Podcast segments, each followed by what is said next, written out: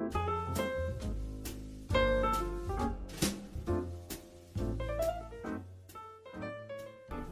日も一日お疲れ様でした。どうもよざっちです。さあ今日は2020年10月7日水曜日。ただいまの時刻は0時20分、えー、深夜12時20分でございます。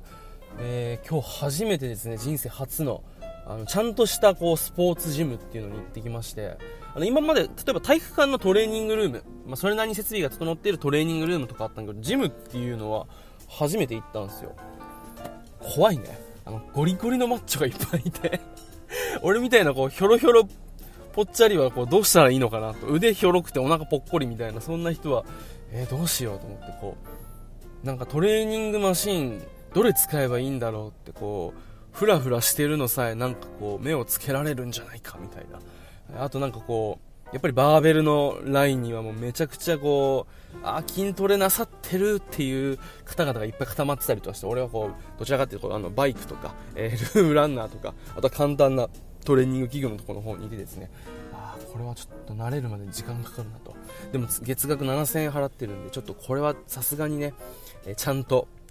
有効活用して、あのー、しっかりと、えー、結果出さなきゃなと思った、まあ、その、まあ、ちょっと自分を追い込むための、まあ、ジムの、えー、トレーニングというか、まあ、あのジム契約なので半年契約なのでこれ今回安い代わりに。なのでちょっとこれに関してはね、えー、頑張っていかなきゃいけないなと思っております。でなんかまあそんな話をしたいわけじゃなくてですねもうなんかねほんとここ数日、まあ、前回のこの月見ぐらいからねあの本当に夜も涼しくなってきて沖縄。で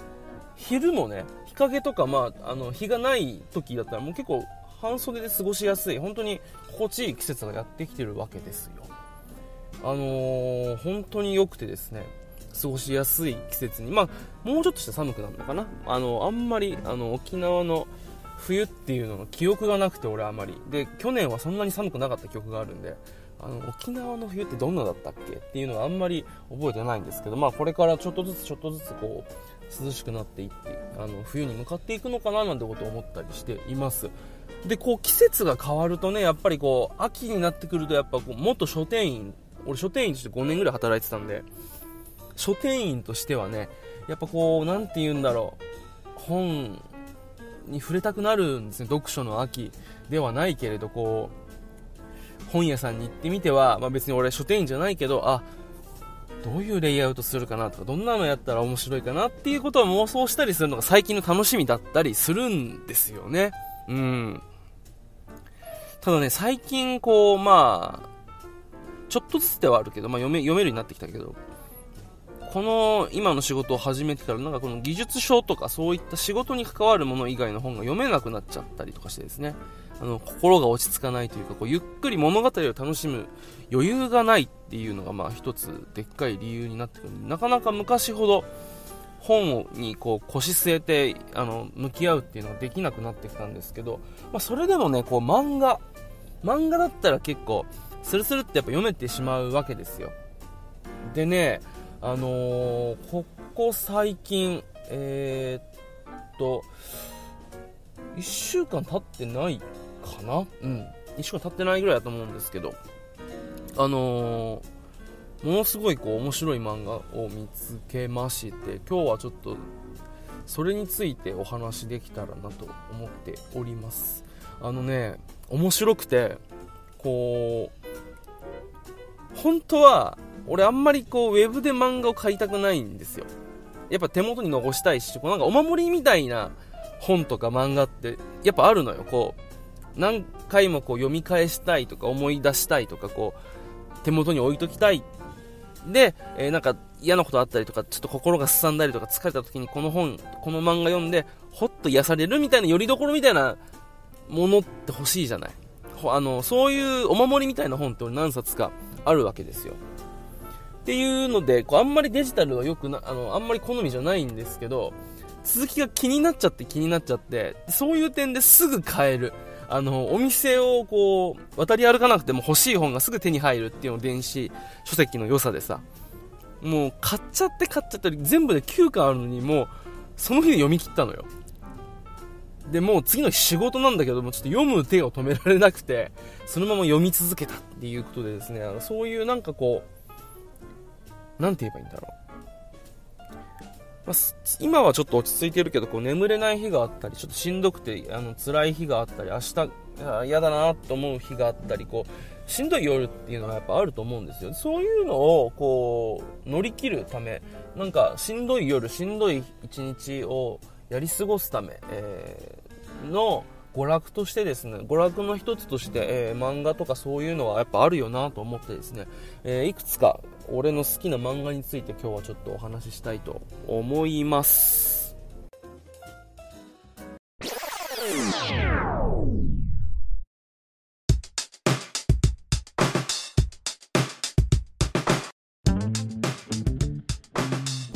はい、というわけで今日お話ししたい漫画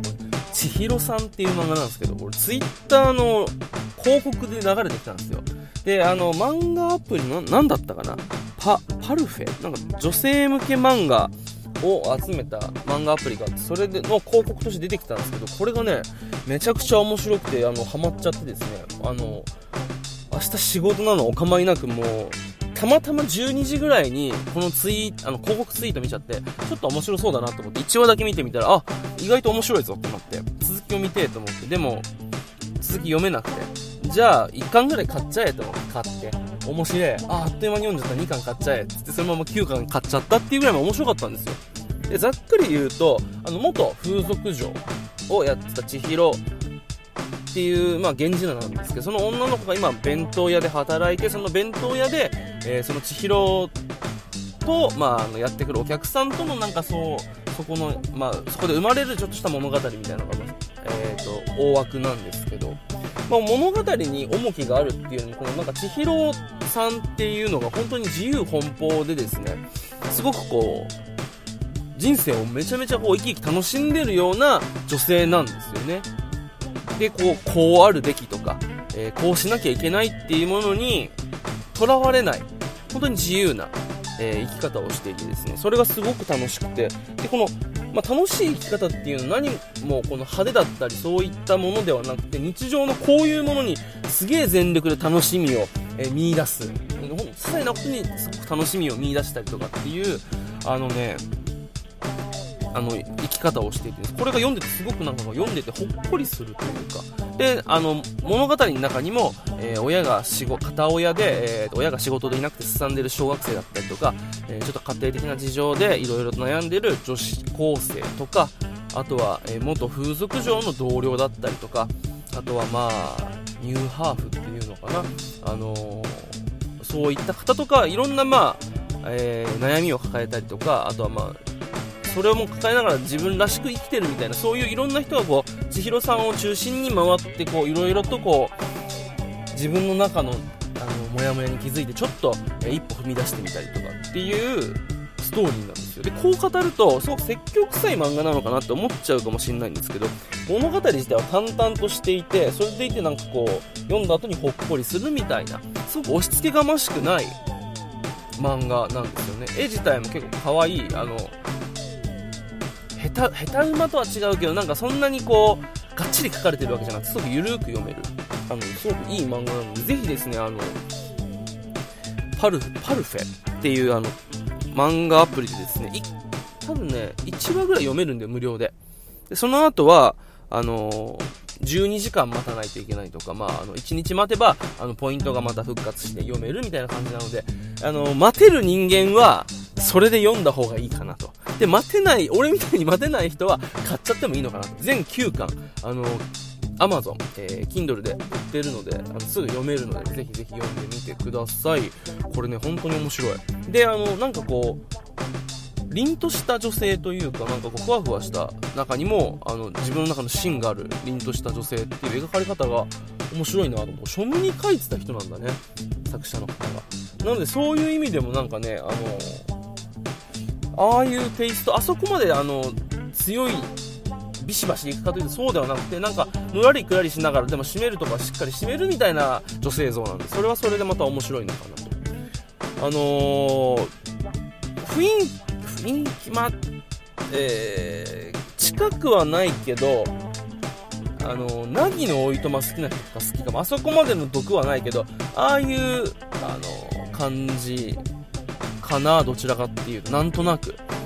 あの、ぜひですね、面白いのを読んでほしいなと思います。で最近ね、本当にこう、いろいろこう、漫画が面白くてね、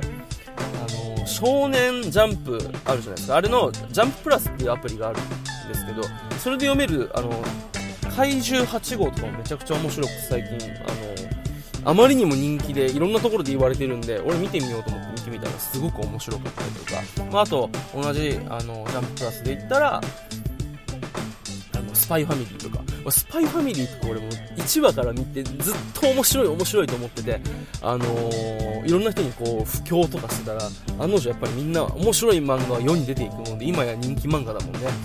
ジャンププラスの看板といっても今いいんじゃないかぐらいの多分人気だと思います。ぜひね、この2つとかもね、あの、無料で読めるので、少年ジャンプ、ジャンプ本誌のジャンププラスっていうアプリの方で、えー、怪獣8号とスパイファミリー、見れるのでぜひこちらもね読んでみたらいいなと読んでいただけたらいいなと思っております。で同じジャンプの系統で言うとあの本当につい最近アニメが始まった「呪術廻戦」とかはこれはねぜひ今読んでおくべきあの漫画かなと思います。作者が俺読んでないんだけどブリーチとかハンターハンターとかああいう系統が好きらしくてですねそういったテイストが好きな人にはたまらない漫画だと思います。でねめちゃくちゃ面白いのよ。あの今はもう結構1年ぐらい続くもう長いちょっとショーに入っちゃって結構いろんなことが起きてるんだけどあのー、まあ、異能バトルなんかこう能力スタンド使いとかさああいう異能バトルなんか能力バトルみたいなのが好きな人には多分たまらないと思うしあとねストーリー1人あのキャラクターの描き方がかっこいいのよまあ、呪術という、こう、呪い、まあ、幽霊とちょっと違うけど、まあ、似たようなもんだよね。えー、呪いを相手に、えー、その呪いと、あのー、戦うっていうのが、あの、まあ、呪術廻戦なんですけど、この呪術っていう、呪霊っていうんですけど、呪いの霊と書いて呪霊。と、えー、戦うのが、まあ、呪術師。呪術師 言いづらいな。なんですよ。で、まあ、その呪術師と、まあ、呪霊との戦いをこう描いていくやつなんですけど、漫画なんですけど、これに関しては、あのー、ちょっと前、ちょっと前じゃないの、結構前か。暗殺教室書いてた、あの、松井優生先生が、滑らかに人が死んでいく漫画です。っていうことをすごく言ってて、これがもう本当に言い得てみようというか、もうこの漫画をすごく表してる感じ、あの、見事な言葉なんですけど、呪霊っていう本当にまあ、あの、純然たる悪意人の中での負の感情が固まって具現化した呪霊呪いっていうものを、えー、対峙するんですけどこう悔いのない死はないと。どんなことがあってもこうすごい、うんあのー、後悔する死を迎える。それでも君はそういった呪術師として戦うのかみたいなことをあの提示する場面とか結構ありましてその中でやっぱこう不条理だったりとか本当に理不尽に人の命が奪われていくわけですよ。それ人が死ぬのが嬉しいとかあの面白いってわけじゃなくてそういったヒリヒリ感。なんか少年漫画特有のご都合主義。なんて言うんだろう。このキャラ死なないでしょとかこのここでどうせ勝つんでしょみたいなのをことごとく裏切っていく。でもちゃんと少年漫画してるっていうところにすごくね面白さがあるんでねぜひねこの呪術廻戦はね読んでほしいなと思います。マジで面白いから。であと最近で言うと、あとはですね、異世界居酒屋のこれ俺小説原作めちゃめちゃ好きで多分このポッドキャストでも話したと思うんです。これもね本当にまたあの小説も面白いんだけど漫画もめちゃくちゃ面白くてですね異世界につながったあの居酒屋のお話。もうそれ まんまなんだけどこの異世界の人たちが、こう俺らが日常的に食べている料理についてめちゃくちゃ美味しそうにこう、えー、楽しむ。もう本当に一気、もう一気一遊はしないな、もうひたすら喜んでいくっていうすごく魅力的な漫画で、ぜひちょっとね、これに関してはね、あの前回のあの、ポッドキャスト聞いてもらえたらなと思うんですけど、めちゃくちゃ面白いんで、ぜひ見てみてください。はい、というわけでちょっと後半だいぶ駆け足になっちゃったんですけど、まあね、あの、本当に、いろいろ大変なこと、まあ、忙しい日々がある中ですね、こういったちょっとした漫画とかね、気楽に読める娯楽でぜひぜひあの一日楽しく過ごせたらなと思っております。ぜひおすすめした漫画読んでみてください。それではありがとうございました。